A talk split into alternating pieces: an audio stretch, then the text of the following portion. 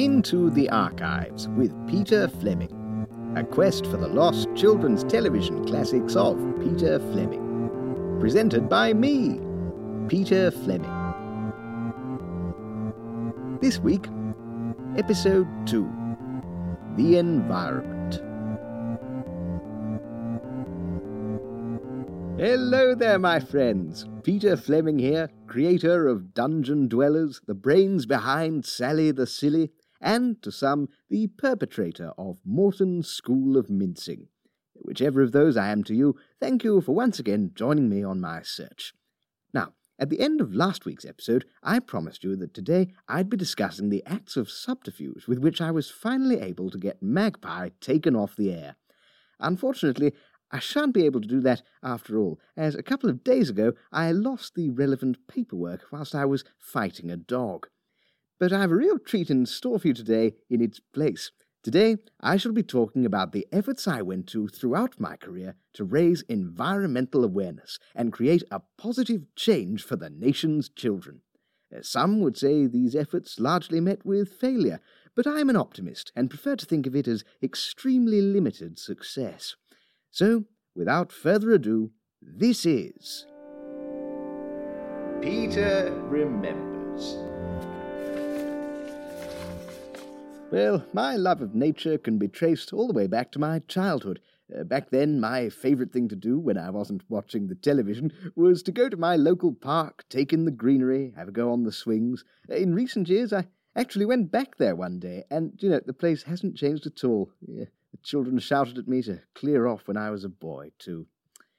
Uh, but once I was grown up and finally working in television, I began to receive letters from fans of my programs who were concerned we weren't doing enough to look after this beautiful planet. I quite agreed, and I took their concerns all the way to the sixth floor. But, uh, well, the old radio men who were in charge of the Beeb at the time, they, they just dismissed them as nothing more than the children of hippies and cranks, or qualified scientists as they're now commonly known.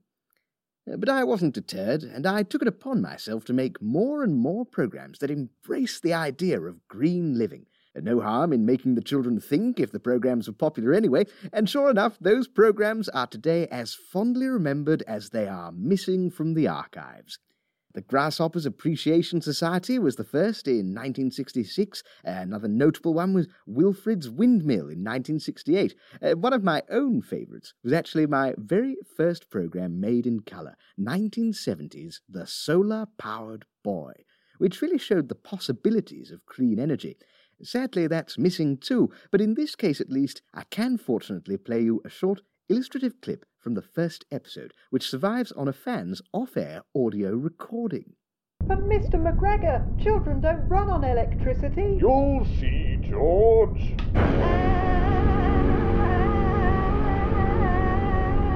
And if you know where the rest of that lengthy sequence might be found, do please get in touch. Now, as these programs continued to capture people's imaginations, the sixth floor finally started to take some notice and allowed me to try out a green initiative that I still consider one of the highlights of my career. In June 1976, I managed to power the entirety of BBC Television Centre on clean electricity for a whole fortnight.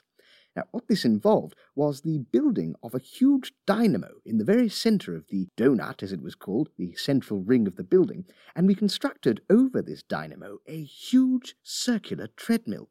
All we needed was enough people to keep running on it round the clock, and hey presto, power! The trouble was, once the thing was built, uh, these volunteers weren't really forthcoming. But we got round that in a very cunning way. What we did was we bussed in around 600 children from local schools, set them all running on the treadmill non stop, and told them it was for an episode of Record Breakers. I, I, I still remember, you know, four days in, one of them calling out, Where's Roy Castle? And I burst out laughing. So, if you were watching a BBC programme between the 12th and the 25th of June that year, that's how we got into your living room. Uh, the whole two weeks it lasted, uh, up until the parents got in touch, having found out where their children were, and the endeavour had to stop. Uh, but to my mind, it was more than worth the resulting fourteen months I spent in prison. And I've more discussion of another green endeavour coming up. right after this commercial message. Has metal detecting lost its thrill? Sick of finding tedious Roman coins and unexploded bombs? Then why not invest in the Peter Fleming film can detector?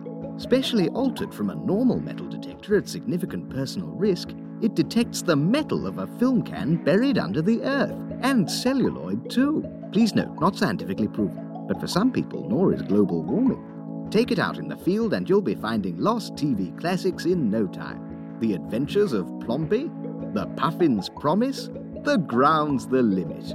Send off for yours today to receive a complimentary homemade clock. Batteries, numbers, and hands not included, essentially a disc of paper. The Peter Fleming Film Can Detector. You'll really dig it. Warning alteration to existing metal detector has exposed wiring. Do not use in rain or outdoors. Order now. Well, I hope that wasn't too intrusive.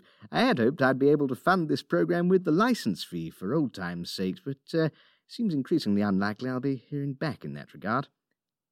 And speaking of hearing, it's now time to delve into the audio archive. Audio Archive.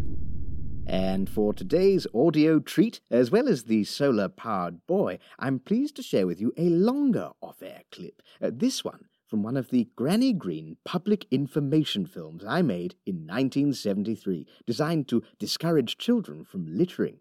We join the film as naughty school pupil Sophie is leading her friend Harry into a park, all whilst drinking a can of her favourite ginger pop.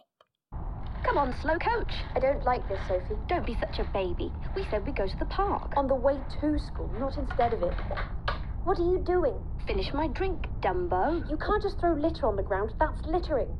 Granny Green will come.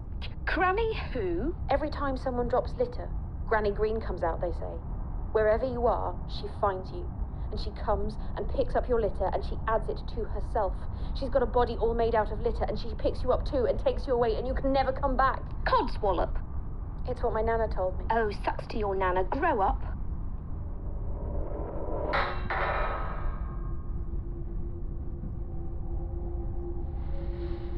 What's that? I warned you. Look.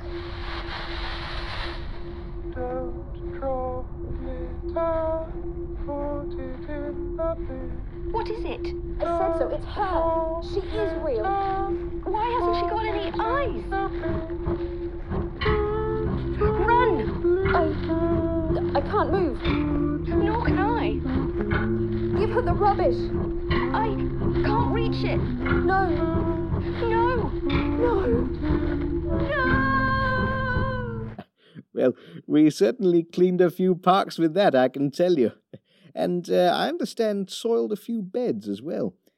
Unfortunately, that sound is all that's left of the films, as the government almost immediately ordered them destroyed.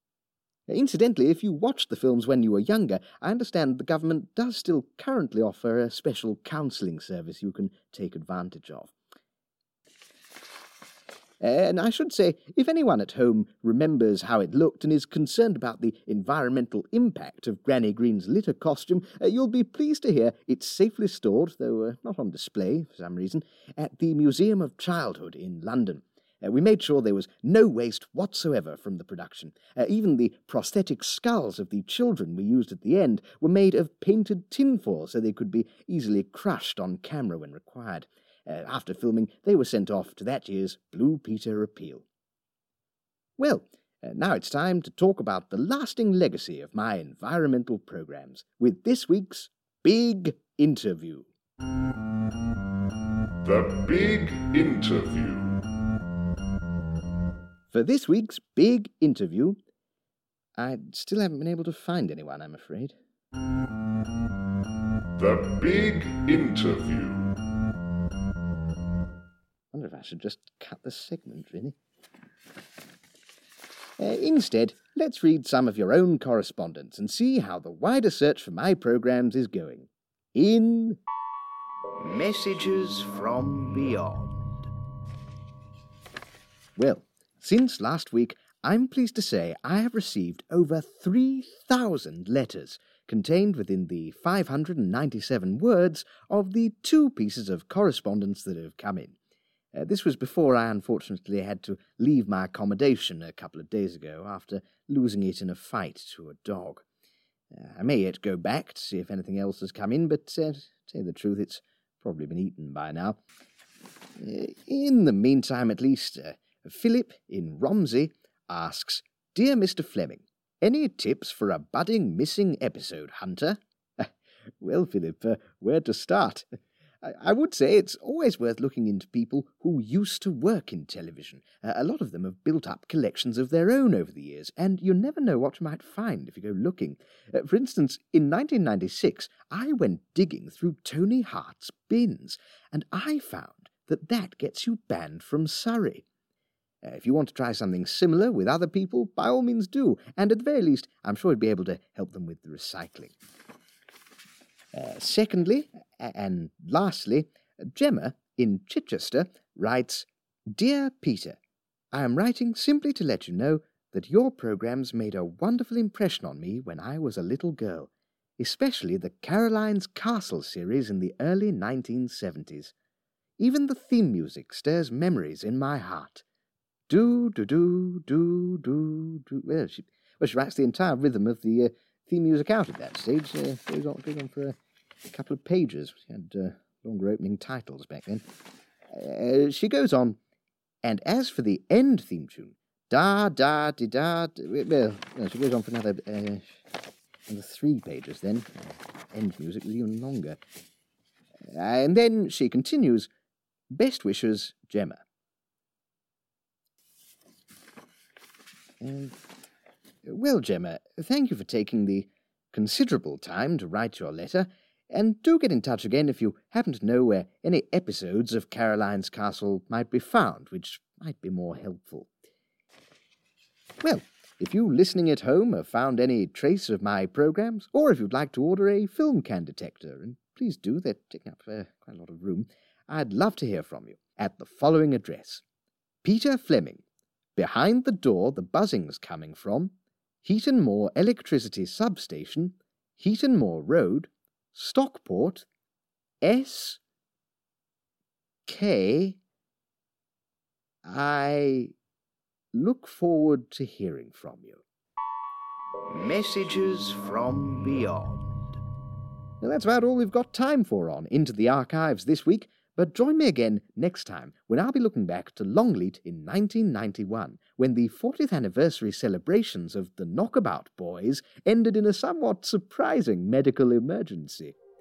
Until then, my friends, keep up the search, keep in touch, and stay tuned.